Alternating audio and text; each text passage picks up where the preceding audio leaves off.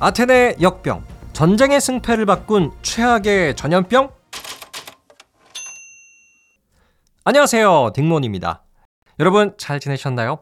오늘은 뭐 아주 살짝 따뜻해졌던 것 같아요. 그쵸? 자, 오늘 제가 준비한 이야기는 고대 그리스의 도시국가죠. 아테네의 이야기입니다. 뭐 지금은 아테네가 그리스라는 나라의 수도지만 과거 기원전 시대에는 하나의 도시국가였습니다. 근데 아마 잘 아시겠지만 이 고대 아테네는요, 업적이라고 부를 만한 게 굉장히 많아요. 역사적으로 봤을 때 민주주의라는 걸 최초로 만들어낸 거 아테네고요. 또 마라톤 있죠? 42.19km 달리는 거.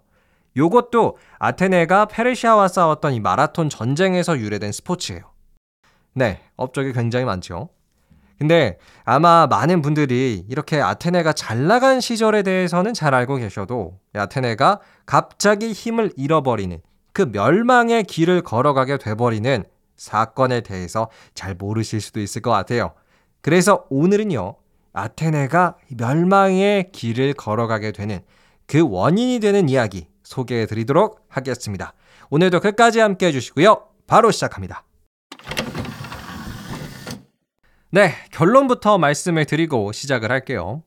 아테네가 멸망의 길을 걸어가게 된 이유는 전쟁 속에 등장한 아테네 역병 때문입니다. 전염병 때문이었죠. 아테네 역병으로 당시 아테네 인구 4분의 1, 거의 2만 5천 명이 사망했다고 해요. 어떻게 된 일일까요? 자세히 알아보시죠. 여러분, 스파르타라는 나라 정말 잘 알고 계실 겁니다. 굉장히 싸움을 잘하는 나라로 그려져 있죠. 근데 스파르타도 아테네처럼 도시국가였어요. 근데 원래 스파르타와 아테네는 동시대에 존재를 한 만큼 사이가 꽤 좋은 편이었어요. 아, 그리고 페르시아, 오늘날의 이란이 그리스를 공격해 왔을 때도 아테네랑 스파르타가 한 팀을 이뤄가지고 페르시아랑 싸워서 이겼거든요. 근데 문제는요, 이 원래 그리스 세계관에서 봤을 때 항상 1등은 스파르타였는데 이 아테네가 페르시아와의 싸움에서 한번 이기더니 어 이거 힘이 점점 세지는 거예요. 그래서 스파르타가 지키고 있었던 그 그리스의 1등 자리가 흔들리기 시작했습니다. 아테네가 점점 위협을 하기 시작했어요. 자, 이때 스파르타에게는 두 가지 방법이 있죠. 첫째, 가만히 아테네를 놔둔다. 둘째, 아테네와 전쟁을 해서 그들의 힘을 꺾어버린다. 스파르타의 선택은 후자. 네, 전쟁이었습니다. 스파르타가 가만히 있지 않았죠. 자, 이렇게 시작된 전쟁을 우리는 펠로폰네소스 전쟁이라고 부르는데요. 스파르타 동맹군과 아테네 동맹군의 싸움이고 기원전 431년부터 기원전 404년까지 지속된 전쟁이에요. 어, 영화 300에도 잘 나오지만 스파르타라는 나라는요. 기본적으로 지상전, 땅에서 잘 싸우는 사람들이에요. 근데 반면에 아테네는 지상에서는 뭐 잘 못 싸우고 바다에서 굉장히 잘 싸웁니다. 뭐 오늘날로 표현을 하자면은 스파르타는 육군이 강한 거고 아테네는 해군이 강한 거죠. 그래서 아테네는 이제 자신들이 어떻게 싸워야 할지 정말 잘 알고 있었어요.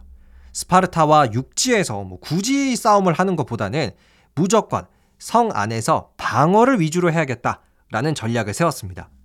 근데 이런 방어 전략을 쓰다 보니까 문제가 생겼어요. 바로 아테네, 이 도시의 성 안으로 너무나도 많은 사람들이 유입이 되고 말았습니다. 그러니까 성 밖에 있으면 스파르타한테 공격을 받으니까 아테네 시민들이 너도나도 살겠다고 성 안으로 들어온 거예요. 한 10만 명이 넘는 인구가 좁은 곳에 몰렸다고 합니다. 자, 이렇게 많은 사람들이 좁은 공간에서 모여 살면 기본적으로 위생 문제가 생기죠. 결국 아테네에 역병이 돌기 시작합니다. 아테네 역병이라고 부르는 전염병이 돌았어요. 그러니까 스파르타랑 한참 전쟁을 하는 그 중간에 아테네의 전염병이 창궐을 한 거예요.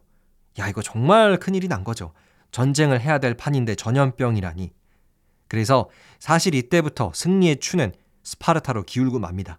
이때 아테네 사람들이 걸렸던 그 아테나 역병을 최근 학자들이 추측을 해봤는데요. 아마도 이때 아테네 역병은 장티푸스의 일종일 것이다 라는 분석을 해요. 네, 여기서 장티푸스가 뭐냐면요. 발열이나 복통 이런 증상을 일으키는 감염성 질환인데요. 이 질병에 감염되는 방법은 이렇습니다. 장티푸스에 감염된 환자나 보균자의 대소변에 오염된 음식이라든지 물을 섭취하면 걸려요. 그리고 환자가 직접 만든 음식을 먹는 경우에도 걸릴 수가 있고요. 자, 이렇게 아테네 역병, 어쩌면 장티푸스가 아테네에 창궐을 하는 바람에 이 당시 아테네 시민의 4분의 1, 최대 2만 5천 명이 사망을 했을 것이라고 추측을 해요. 아, 이렇게 아테네는 어떤 스파르타와의 싸움에서 방어 전략을 세우다가 결국 이 전염병을 감당하지 못하고 스파르타와의 전쟁에서 패배를 선언합니다. 이 물론 아테네가 단순히 전염병 때문에 졌다. 이렇게는 결론을 내릴 수는 없겠지만요. 인구의 4분의 1이 사망한다면 그 어떤 나라라도 전쟁을 포기할 수밖에 없지 않았을까요? 지금까지 아테네의 운명을 바꿔놓은 전염병, 아테네 역병이었습니다. 끝! 네, 오늘은 여러분과 함께 아테네의 이야기 좀 알아봤습니다. 사실 저도 펠레포네세스 전쟁에 대해서는 또 잘 알고 있었는데요. 아테네에 이때 전염병이 돌았다는 거는 또 처음 알게 됐네요. 여러분은 오늘의 이야기 어떻게 들으셨나요? 요새 뉴스를 보니까요. 막 또 중국의 전염병 이야기 좀 나오더라고요. 아, 정말 무섭던데 여러분 항상 감기 조심하시고요. 따뜻하게 다니시길 바랍니다. 그럼 오늘은 여기서 마칠게요. 오늘도 함께 해주셔서 감사드리고요. 재미있으셨다면 팔로우와 하트 꼭 눌러주세요. 안녕히 계세요. 감사합니다.